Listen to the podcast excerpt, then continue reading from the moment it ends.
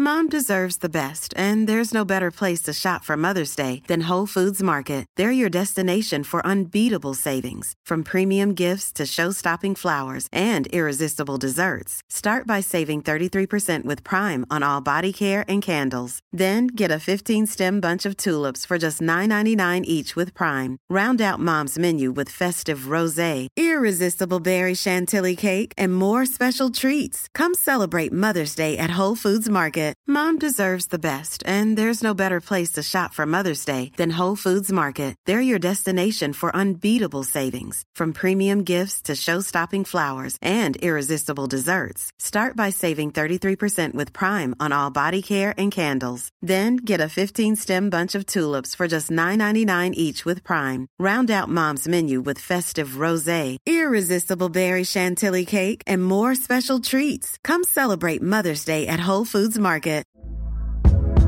Hey there, it's Michele Norris. I'm host of a podcast called Your Mama's Kitchen. When I travel, I'm usually looking for a way to find a taste of home when I'm not at home. And one of the things I love to do when I am at home is entertain. And Airbnb allows me to do that. When I was in California recently, I rented a house that had a great kitchen. And when we were sitting around the table, we were all thinking, we're in someone else's house. Someone could be in all of our homes as well.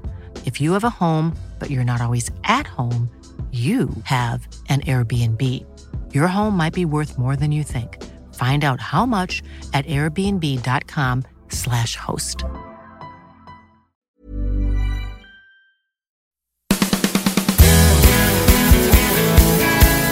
Hello, folks. You're very welcome to another episode of the Grand Old History on Celtic Fanzine TV and on audio also on the Celtic Soul podcast.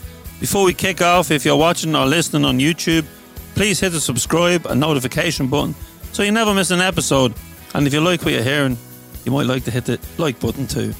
And I'd like to say special thanks to Nave Park Celtic Supporters Club in Dublin for the continued support of both the podcasts, Celtic Fanzine TV, and indeed the fanzine, and for sponsoring this episode of the podcast. And if you're in Dublin, pop into the Badass Cafe if you want to watch a match with the lads when they're not on the big bus on the way to Glasgow.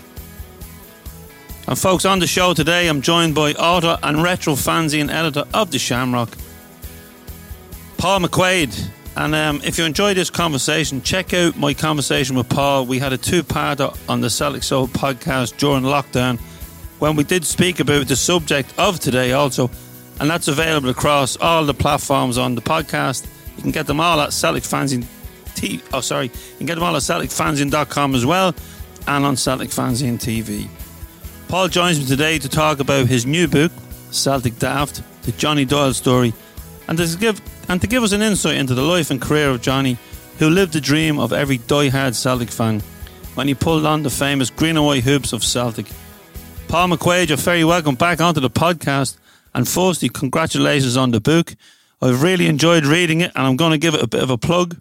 Here it is, folks. Brilliant cover, brilliant book, and uh, I read it on my holidays. Uh, I'm still a little bit to go, Paul, but absolutely brilliant. Really loved it. Um, written from the heart, I think, and um, you'd know it was written by a fan about a fan, um, because you get that you get that lovely feel when you read the book. Um, but look, he, he, was he was a player that pulled on the famous green and white hoops, as I said, a fan. Um, so before we, uh, I suppose, kick off, I just want to say I am not blowing blowing smoke up your ass, Paul. Um, but it is it is really good. It's a fantastic read. But firstly, can you give the, the viewers and the listeners a quick insight into yourself and your contribution to Celtic fandom outside the book? Okay, yeah, no problem, Andrew. Um, yeah, this is the this is the fourth book I've done now. Um, I've had a connection with Johnny Doyle going back a, a few years. Um, Johnny died on what was my 11th birthday. Um, and then over time, I got involved with a couple of supporters organisations, um, involved with a Johnny Doyle banner. That was about 15 years ago, probably longer, uh, and a booklet as well. Got to meet the family. So I met his daughter Joanna, met his son Jason and his sister Anne Marie. Um, and then in the last four or five years, um, I launched the, the Shamrock. So that's focusing, uh, magazine focusing on Celtic's history. Um, and then did a couple of books, starting with the Invincible season and then the Coronation Cup. Um, and then probably two and a half, three years ago, um, Jana mentioned to um, Brendan, my pal Brendan Sweeney, that she was looking to see if somebody would write a book, and Brendan had recommended me. Um, and then we just started talking about it from there.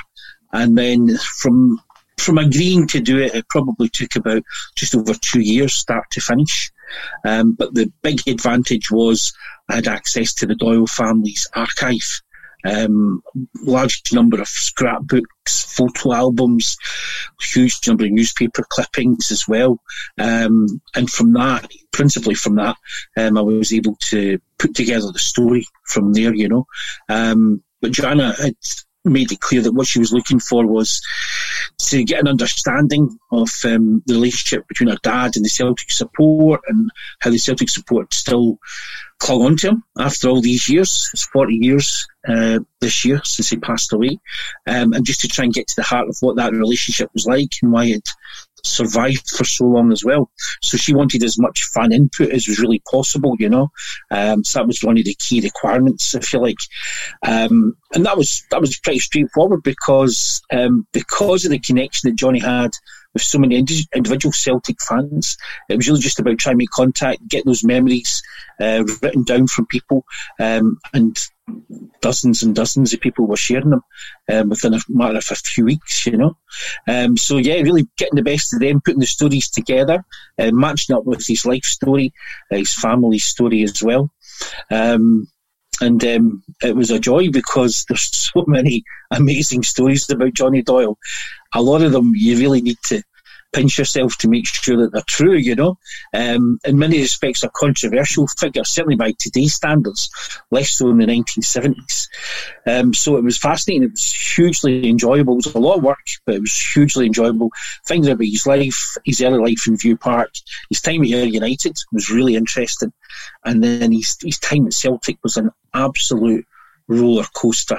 Incredible highs and lows, you know in the, uh, the six years he was a Celtic player. Underlining all of that was a guy who was a Celtic fan pretty much from birth. His father was a massive Celtic fan. The Doyles are a huge Celtic family in View Park as well. Um, so he was always a supporter. And that's something that everybody knew about Johnny Doyle when he played for Ayr. He always talked about Celtic in interviews, any chance he got. And um, even on the pitch, it was always quite clear uh, he always his heart was always at Celtic Park. Two years, it's it's a long time. Um, when you're getting on with your life, I suppose the lockdown helped a little, did it? It did actually. It did. It made a, a few things a little bit harder in terms of accessing the newspaper libraries, um, but there's a lot of newspapers online now, you know, a lot of services that you can access. Um, also, as well as all the families information, and they had they've got some great stuff, you know, letters from fans that they'd kept, um, a lot of interviews that I couldn't find elsewhere um, from magazines and newspapers. And um, Brendan, my pal Brendan, again, he gave me access to his um, Celtic View collection um, for the, the years that Johnny was a Celtic player. And that was tremendous because it took a long time to go through them, but it proved really worthwhile, you know, found out some, some real nuggets in there. Um, the best one, I think, was but a year after Johnny joined Celtic, uh, the View ran a wee piece, just a small piece about um, the View Park Celtic Supporters Club and how when they started um, around about 1968, I think it was January 68, um, their first ever first ever game that they ran a bus to was a friendly against Newcastle United down in Newcastle, and Johnny was on the bus that day. Um, so that was great finding out stuff like that, you know. Um, this is two years before he became a professional footballer, um, but then there was lots of stories within the family information, but also in interviews as well, you know, where he talked about his earliest um, Celtic memories and how he had actually decided not to become a footballer because he was already a member of the supporters club. He'd already given them the subscriptions for the season, and he was obviously watching at this point in time 65 to 69, probably the greatest Celtic team of all time, you know. So he was loving it. So it took a lot to persuade him to, to give that up and to actually give professional football a go. Yeah, and if I, if, if I push forward here to the start of the book, but it's actually it, the last picture of, of Johnny, and I, th- mm. I think it sums him up because it's taken from. I'm just looking at the book here. It's taken from the Tranent Hotel, Tranent in East Lothian, on Saturday the 17th of October 1981, and it's a picture of Johnny with another fan, another two fans. Uh, one is the fan um, is a Ziggy Engel. Zeke, Zeke Engel. Zeke, apologies to Zeke. Zeke Engel. and the other fan is, in fact, a fan who also got lucky and wore the jersey, and it's Tommy Burns. And it's a fantastic picture, but it's also very sad that it's the last picture of such a young yeah, man. Absolutely.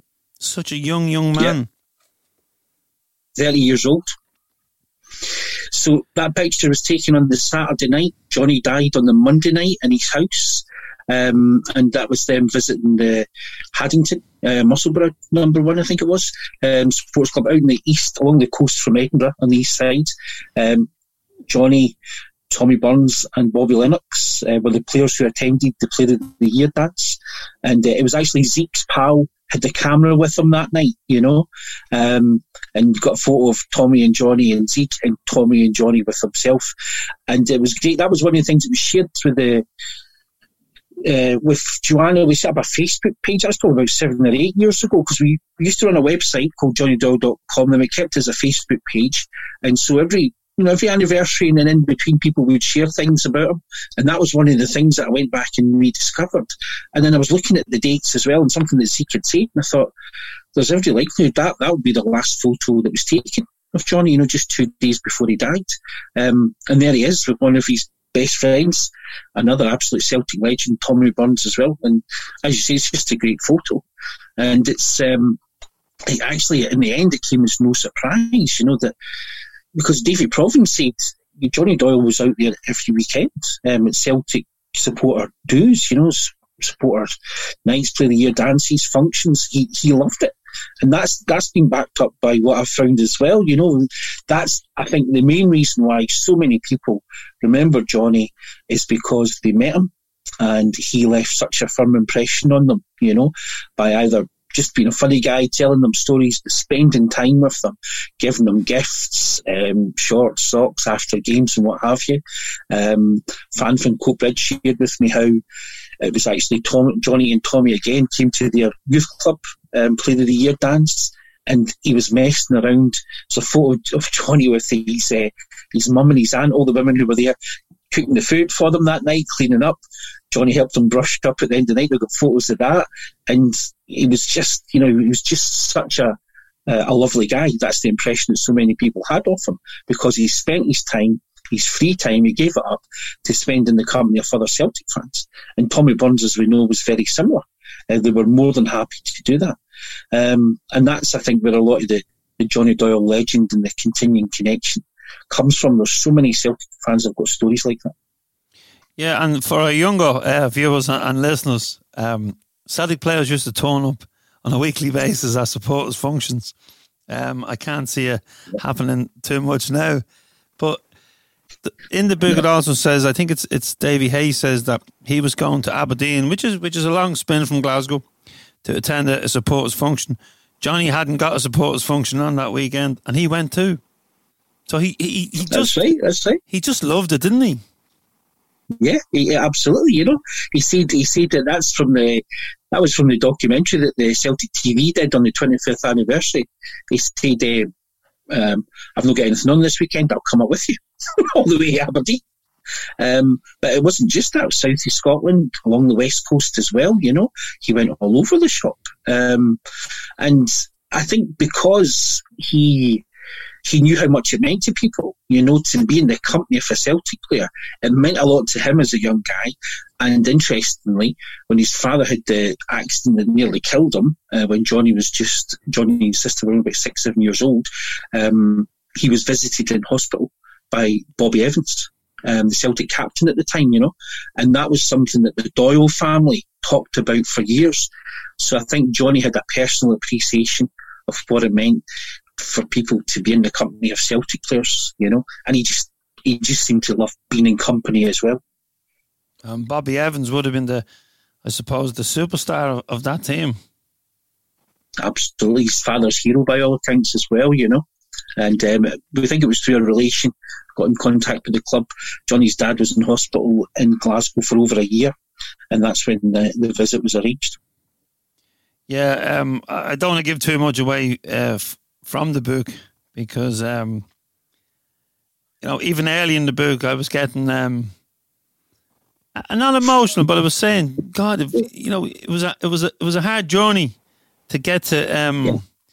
where he was, and there's like there's there's absolutely brilliant stuff about him playing, like the boys playing as kids and teenagers and the players yeah. that came from View Park. You know, incredible. and it wasn't just Jimmy Johnstone either. So I won't give it. I won't give it all away. But I tell you one some of the players playing with Celtic now would struggle to get onto that Ashfield Park. It was, yeah, absolutely. It's incredible. It, just, um, it was incredible. One person who, yeah, it really was. I mean, one person who helped me out, and it was just got an email address for him over in the States, Ian Munro, um, former Hibs manager, Scottish internationalist, played for uh, St Mirren, played for Rangers for one season. So he's from View Park. Um, he's, I think, nearly two years older than a wee guy who lived along the street from him, went to the same school, John Robertson. They used to play football together in front of where their school was, uh, between a set of trees. Trees are still there. A bus terminus in View Park. Um, and Ian was giving me all these insights into street football. Um, but he's still a big advocate of Ian still coaches over the United States now. Um, he was tremendous, you know. But again, ordinary fans, um, my pal Frank, who's in the Grave Society, he's from View Park. He played against Johnny. He had some great stories as well, you know. Um, but football was such a big thing, and they there were so many players of such a good standard in that one small town um, who made it all the way. Um, and that's why this incredible record, you know, three European Cup winners medals, View Park lays claim to. And um, two of them belong to a Celtic assistant manager, and the other one's Jimmy Johnstone. It's, it's incredible. And uh, it's funny when you do read books that when, when they go back and they talk about, there's always, you know, there's always someone from the area that made it too. Because I, I remember um, doing a doing a night with Ray Houghton, the the Liverpool yeah. and, and, Irish international uh, Glasgow boy, and he was saying that Glasgow boy. Yeah, the, the the tenements he came out of, or the flats came out of the Frank and Eddie Gray came out of them as well. Like you know, so you yeah. know, not not not to, there was there's so much talent in, in, in Glasgow, like throughout Glasgow. So, and every time you, you speak to a player, they will they will name somebody. May not play for Celtic, but they will name someone that they that came from the area or they played along with. So long tradition, and I suppose it is football and, and boxing. I suppose they're a way of people getting out of, um, I, you know, getting out of their area, and, and you know, it's a way out if you've got the talent to yeah, a, to a better absolutely. life. Because you know, we all know that um, areas we come from. That if you can get a break in music or football, if you don't have an education, it's a great way to get out of Get out of, you know, get your, get yourself up the ladder. Yeah. Ian Munro said to me, View Park was famous for two things football and murder. Oh my God. oh, I'd like to. I'd like to um, I'd like to say sorry on behalf of Paul if anyone from View Park is offended, listening or watching. Um, and do go down and look at the Jimmy Johnstone statue. Yes. Paul, but uh, Paul, as I said, I don't want to give loads away in the book, but can you just tell us something about um, Johnny, the, the fan? Yeah, um, it's one of the things I wanted to, to find out was it's often said, you know, about footballers, especially Celtic players, you know, being big fans. I think it's a bit harder nowadays because a lot of your modern footballers um, will have been playing football weekends regularly from age five or six, you know.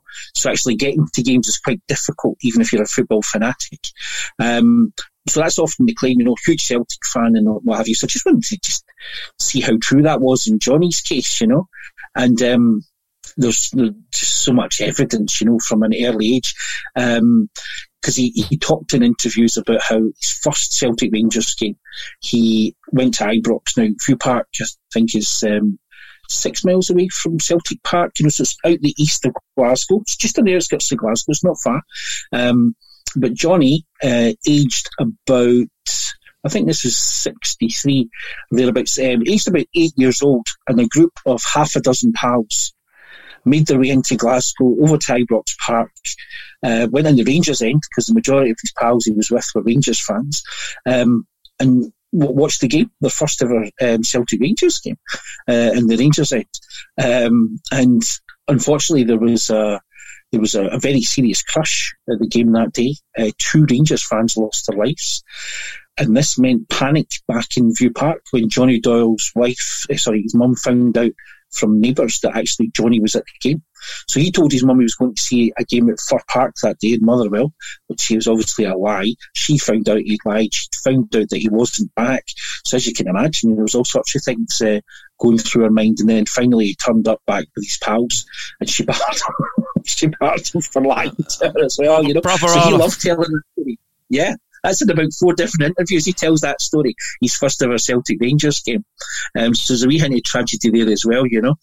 Um, so that, like, from an early age, but before that, you know, his father, um, big Celtic fan from a big family himself. So we did a wee bit of, um, thanks to one of Joanna's friends, she'd already done some family history on the Doyles, you know, so we are able to trace them all the way back to Central Ireland. Um, and mostly based around initially Bellshill, Uddingston, and then settled in View Park over the last hundred years or so. Um, and Celtic fans from an early an early stage as well, unsurprisingly, miners. Um, so Johnny's dad was the third generation of miners um, in the Lanarkshire area. Um, from the Doyle family. Um, so yeah, hardcore Celtic fans, um, regular attenders at the game as well. And so Johnny's dad, so even after they had the accident, Johnny's dad broke his back in an accident down the mines. So that's why he was in hospital for a year. He was then, they were unable to get him back home there to move to a new house in in View Park uh, to be able to get him out, ground floor flat. Um, but he actually was able to get a, an Invacar, one of those mobility cars, um, which he was able to use. So that gave them a bit of freedom. He was only meant to be in it himself, but both Johnny and Anne Marie would regularly get taken for runs in this wee car. And so one time his dad took him to a Celtic Rangers game at Celtic Park in the wee Invacar but you got knocked back. To, there wasn't any spaces left for more disability cars, so they didn't get in that day, you know. Um, Anne Marie, his sister, has a tremendous memory of um, when his father's in the wheelchair and he's encouraging Johnny to become two-footed, right? Because he was heavily relying on his right foot, um, and he would so he would stand and he would hold his right foot, his dad from the wheelchair, and encourage him to practice the ball with his left foot. You know, um, there were football, absolutely football daft and Celtic daft, so he had that instilled from him in an early age. Was one interview he did with Gerry McNee. Gerry McNee's quite an important figure in Johnny's story because they had a connection from fairly early on It worked, worked well for both of them. Um, Gerry McNee would promote the fact that Johnny was unhappy at Ayr, uh, unhappy with the, the, way that the Ayr board were treating him, and trying to help him get a move either out or preferably to Celtic. So Gerry McNee was regularly writing about that. In return, Johnny Doyle gave him a promise that if anything came off it, he would be the first to know. So that's how he ended up um, when finally, after long drawn out negotiations, Celtic met United's asking price uh, late on a Sunday night. Johnny got up five o'clock in the morning, went to local phone box. He was living in a council flat in View Park at the time. Um, phoned Gerry McNee at his house to tell him I'm signing for Celtic at Glasgow Airport in three hours. So McNee got the story before anyone else. Um, and after that, Gerry McNee would regularly do profiles on Johnny. And even after his death, he did a couple of interviews with Johnny's Johnny's widow as well. Um, but one of the things that Johnny talked about often in those interviews is the fact that his prized possession was this wee Celtic shield that he'd inherited from his father, just a supporter shield, you know, just like the club crest. Um, but he, he had it all of his days as well. So again, the Celtic connection was there right from the start. Um, after that first trip to Ibrox, uh, his mum would only let him go to football games in the company of his aunt and uncle. So that's what he did. Um, with his aunt and uncle, he took him on the bus. Uh, this is before the View Park CSC started. Um, they took him on another supporters bus and he travelled all over Scotland watching the Lisbon Lions, as it turned out.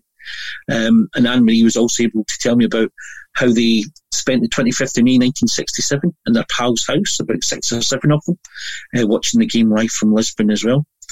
Johnny went outside afterwards, practicing real football, trying to emulate his heroes in the back garden as well.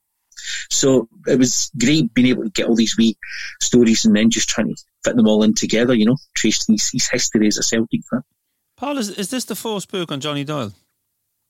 Yeah, yeah, no books about him before Incredible, this. isn't it, that it's took so long? I don't know. Um, uh, I mean, he was at Celtic for six years. Um, like, see, more probably more of a cult figure, you know. Yeah. Um, he probably never hit the heights as a Celtic player that he did when he was at United because that's where he got his international cap. And um, he was generally regarded as one of the, the fastest and best wingers in Scottish football, probably 73, 74, 75, you know. And he was in the Scotland under 23 squads. Um, and he got the one, the one international cap against Romania. Um, but he probably didn't hit those heights. And like I said, his time at Celtic was an absolute roller coaster. It's, it's incredible thinking back, you know. Um, when he joins he's his debut, gets injured. Uh, Celtic will lose the league title to Rangers, even though they were they were leading at that point.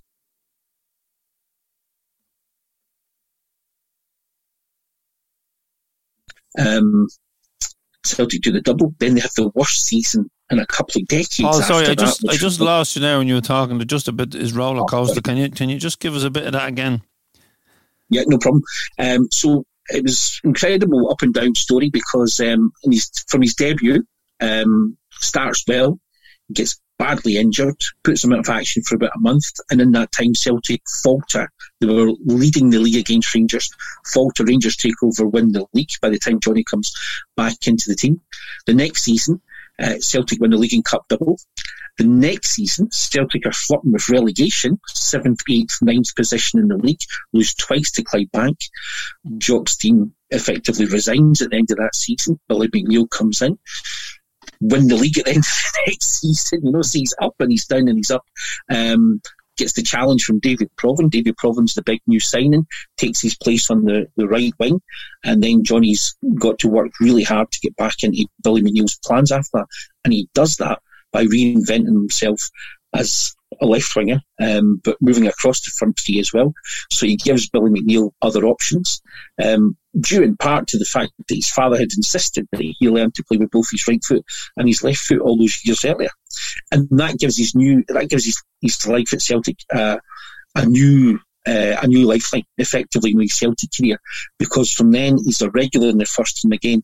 And then we have these tremendous moments against Real Madrid, um, his amazing performance at Love Street in the Cup against uh, St Mirren, um, the Cup final uh, at Hampden, the, the Riot final, and of course the 4 2 game, and amongst all that as well. Unbelievable uh, sequence of events, you know. Um, and he was at the heart of all. Certainly a roller coaster ride. You mentioned there his family. Um, where was his family originally from in Ireland? I think it's Roscommon, um, certainly somewhere quite central in Ireland. Um, that's the Doyle side of it. But his mother's family were also uh, Irish as well, going back four generations, you know. Um, but I think it was Roscommon. Um, and I mean, there's there's not much talk of, of Johnny talking about his Irish roots, but presumably it was something that he was aware of, you know. Um, it's probably something that's really only become um, of interest to a lot of people in the last 20, 30 years um, in terms of trying to find out, okay, so where did the family come from originally, you know, if they don't have um, relatives who still come from there as well.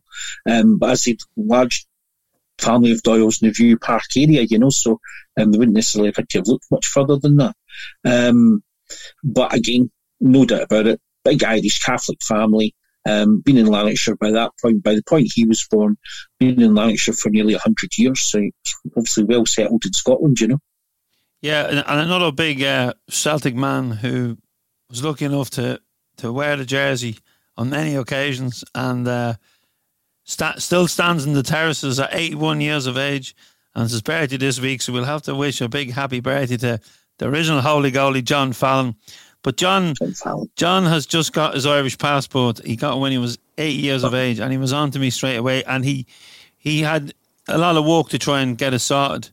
And uh, there's there's good friends in Ballymena, and they helped out. They came down to Dublin, and they went through records, and they found out, um, you know, where John's ancestors were from, and I think it was his his grandfather.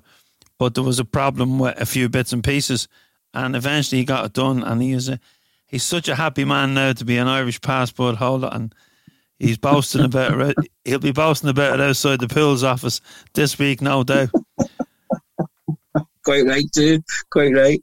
yeah, no, it's it, it, it, it's a lovely story with John, you know, and, and again, like like like the other Johnny Johnny Doyle, he you know both you know would would, would give everything for to for the jersey, but it doesn't matter if they're playing or standing on the terraces or.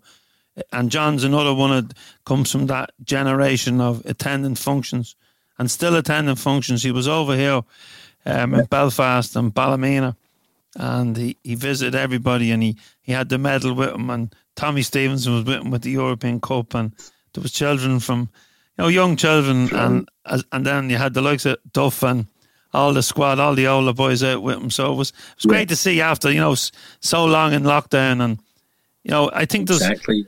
I think there's like uh, a positive vibe now around the club again because uh, oh, Ange Ange Postecoglou has um, certainly certainly put a marker down, an early marker down after the disappointment of the Champions League and losing the first home game, and I think Kyogo could become another cult hero, just like Johnny. What a, what a player he seems to be, but. Yeah. It's early days yet, and I think last weekend he got a welcome to Scottish football by being stamped on and getting an elbow in the face, and uh, the right Royal Reverend Beaton couldn't see anything, you know. Three blind mice again again. Well. But anyway, listen back to back to um back to the book.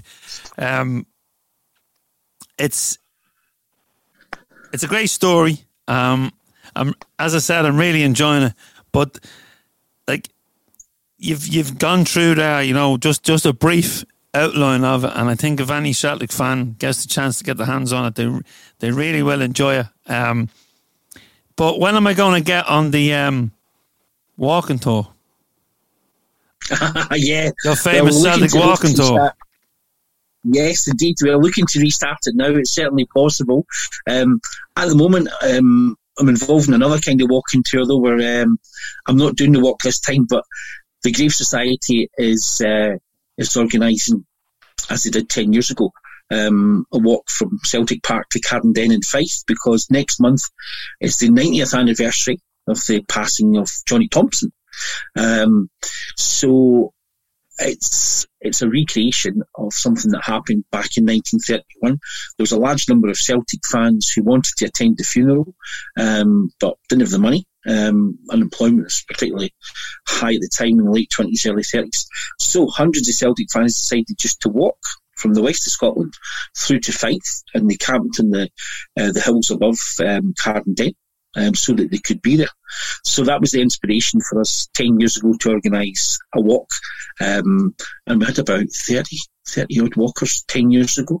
Um, so for the 90th anniversary, we've, we've just organised a similar event as well.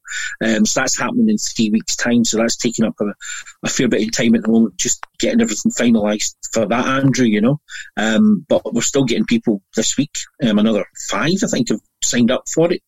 Um, so, um, leaving Celtic Park early on the Friday morning, um, walking um, to uh, Falkirk that first day, then on to Dunfermline the next day, and then through to Cardenden on the, the Sunday.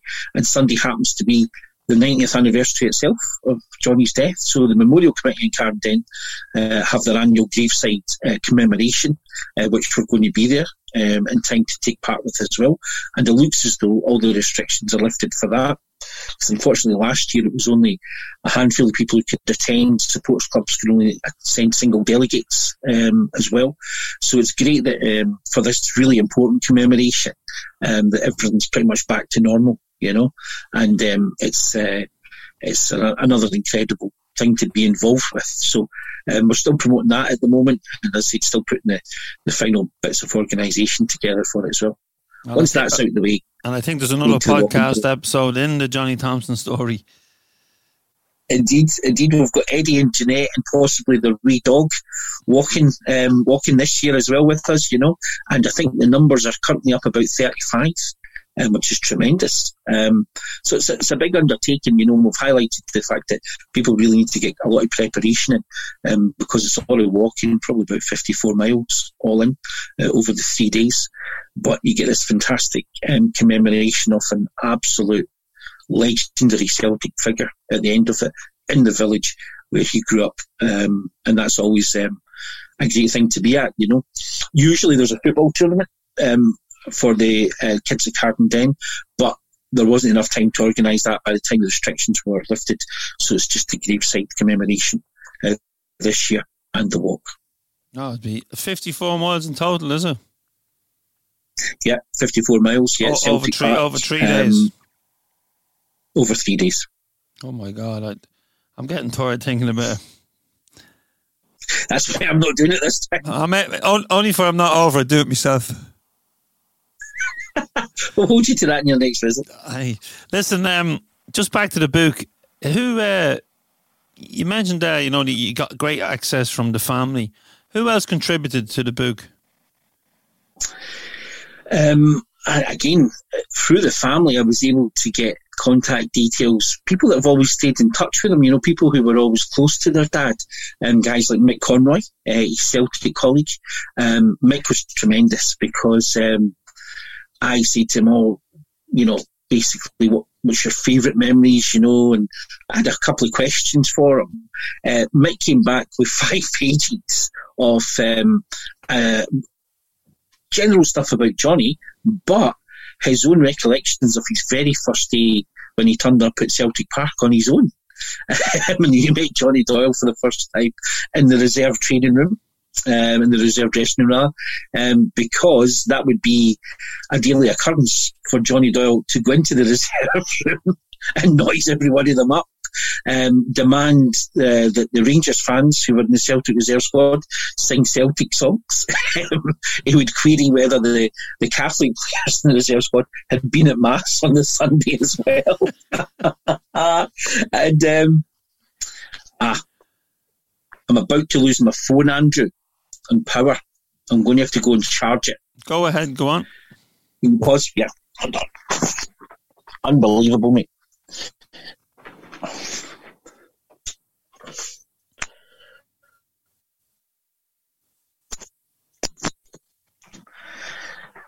And you won't be surprised to learn that the fucking cord's very short. oh, Jesus Christ, right. Hold on. Right.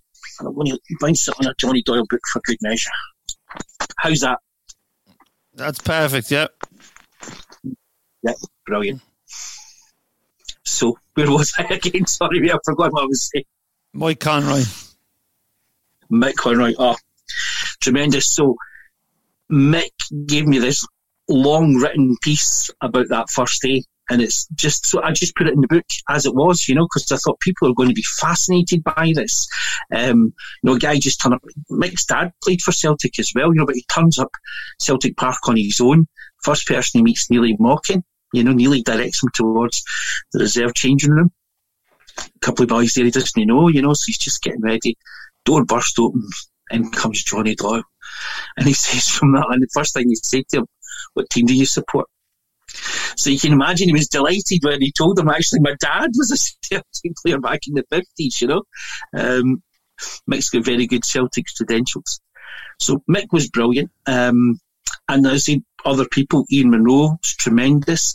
I was lucky because there was a lot of information already out there. So, for instance, George McCluskey. Um, now, George George comes from um, village just next to View Park, knows the Doyle family, the wider family as well, has done throughout most of his life. Um, but I didn't, I could have interviewed George, but I didn't need to because I had about five pages of um, quotes from him about Johnny already from his book. Uh, he's done regular interviews about Johnny as well, um, and loads of other things, you know, that I was able to put together from documentaries and stuff. Um, so got loads of information that way also. Um, but through the family, uh, made contact with Jim from Charlie and the Boys. got the whole story behind how he wrote the song Johnny Doyle because he was a personal friend of Johnny's and he, met him just a couple of months. Last time he saw him just a couple of months before he died. Um, that was fascinating. Uh, and also, Hugh, Rangers fan from Kilmarnock, um, who was a really good friend of Johnny's and who Johnny would regularly take um, with him to Celtic supporter functions. Um, and he would get Hugh tickets uh, for the big games, uh, obviously involving Rangers. So the 4 2 game uh, Hugh's there in the main stand, watch Johnny gets sent off. Before it, he remembers when he was warming up, Johnny was giving the Vickies to the Rangers fans along the front of the main stand as well. Um, Hugh also went with Johnny. Um, they drove up to the Hampden Riot Cup final together. Hugh thinks Johnny's partly responsible for causing the riot because his behaviour at the final whistle, even though he wasn't on the field to play, but he, he was on it pretty quickly. Um, so brilliant, you know. Anne Marie, Johnny's sister, fantastic um, source of information for the stories from the childhood, some of the family history as well.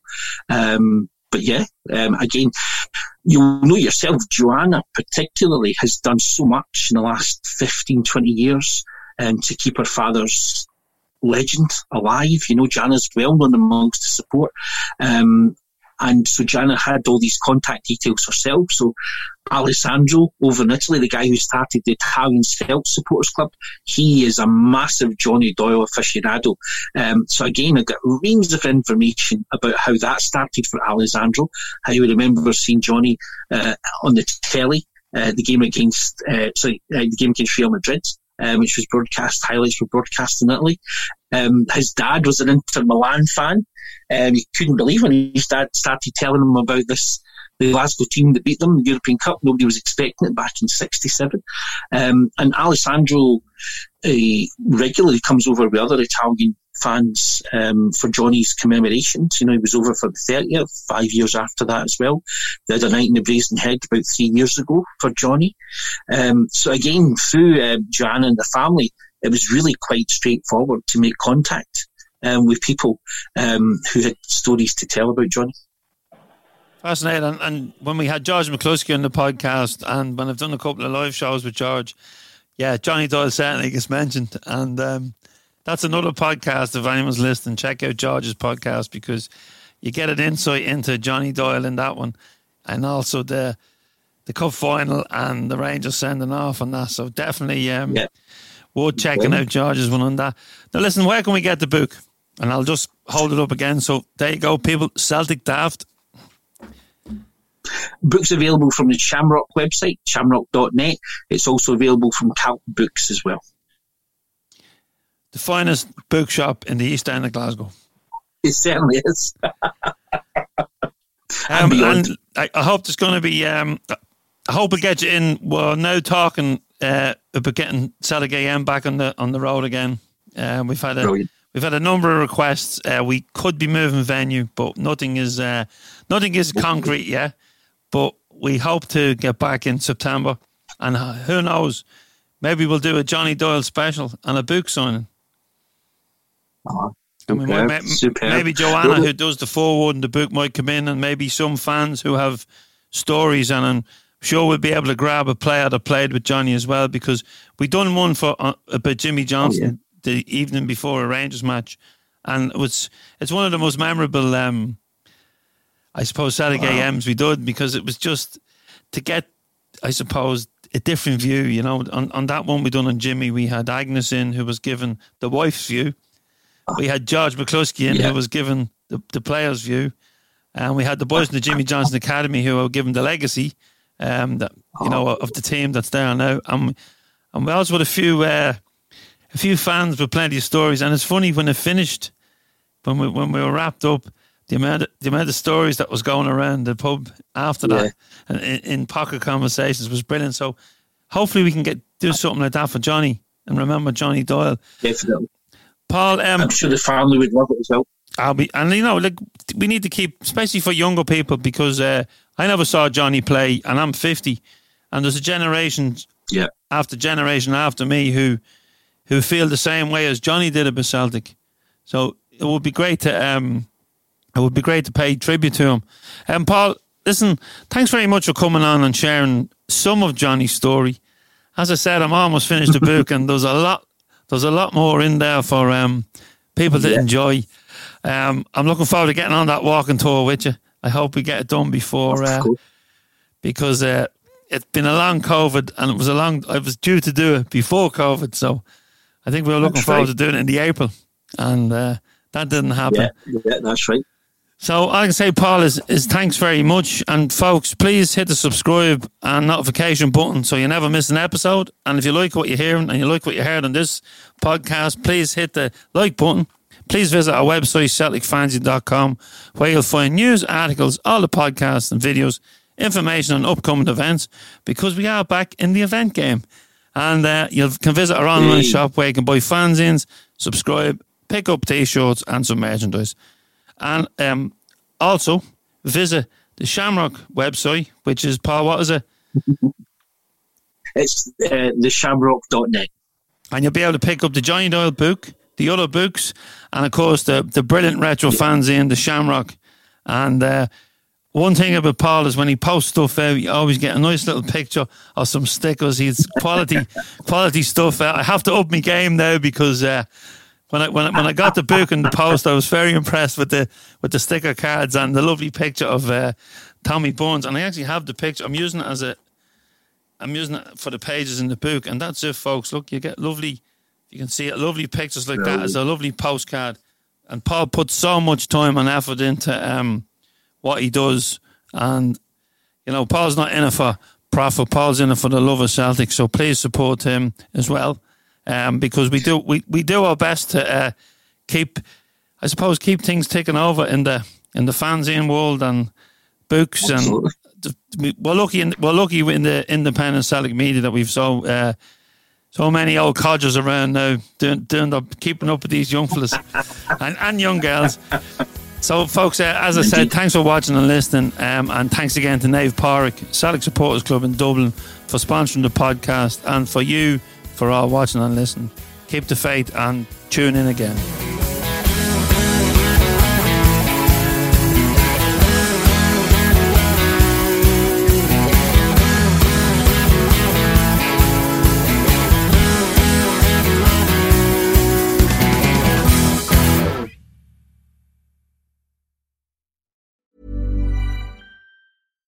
Deserves the best, and there's no better place to shop for Mother's Day than Whole Foods Market. They're your destination for unbeatable savings, from premium gifts to show-stopping flowers and irresistible desserts. Start by saving 33% with Prime on all body care and candles. Then get a 15-stem bunch of tulips for just $9.99 each with Prime. Round out Mom's menu with festive rosé, irresistible berry chantilly cake, and more special treats. Come celebrate Mother's Day at Whole Foods Market.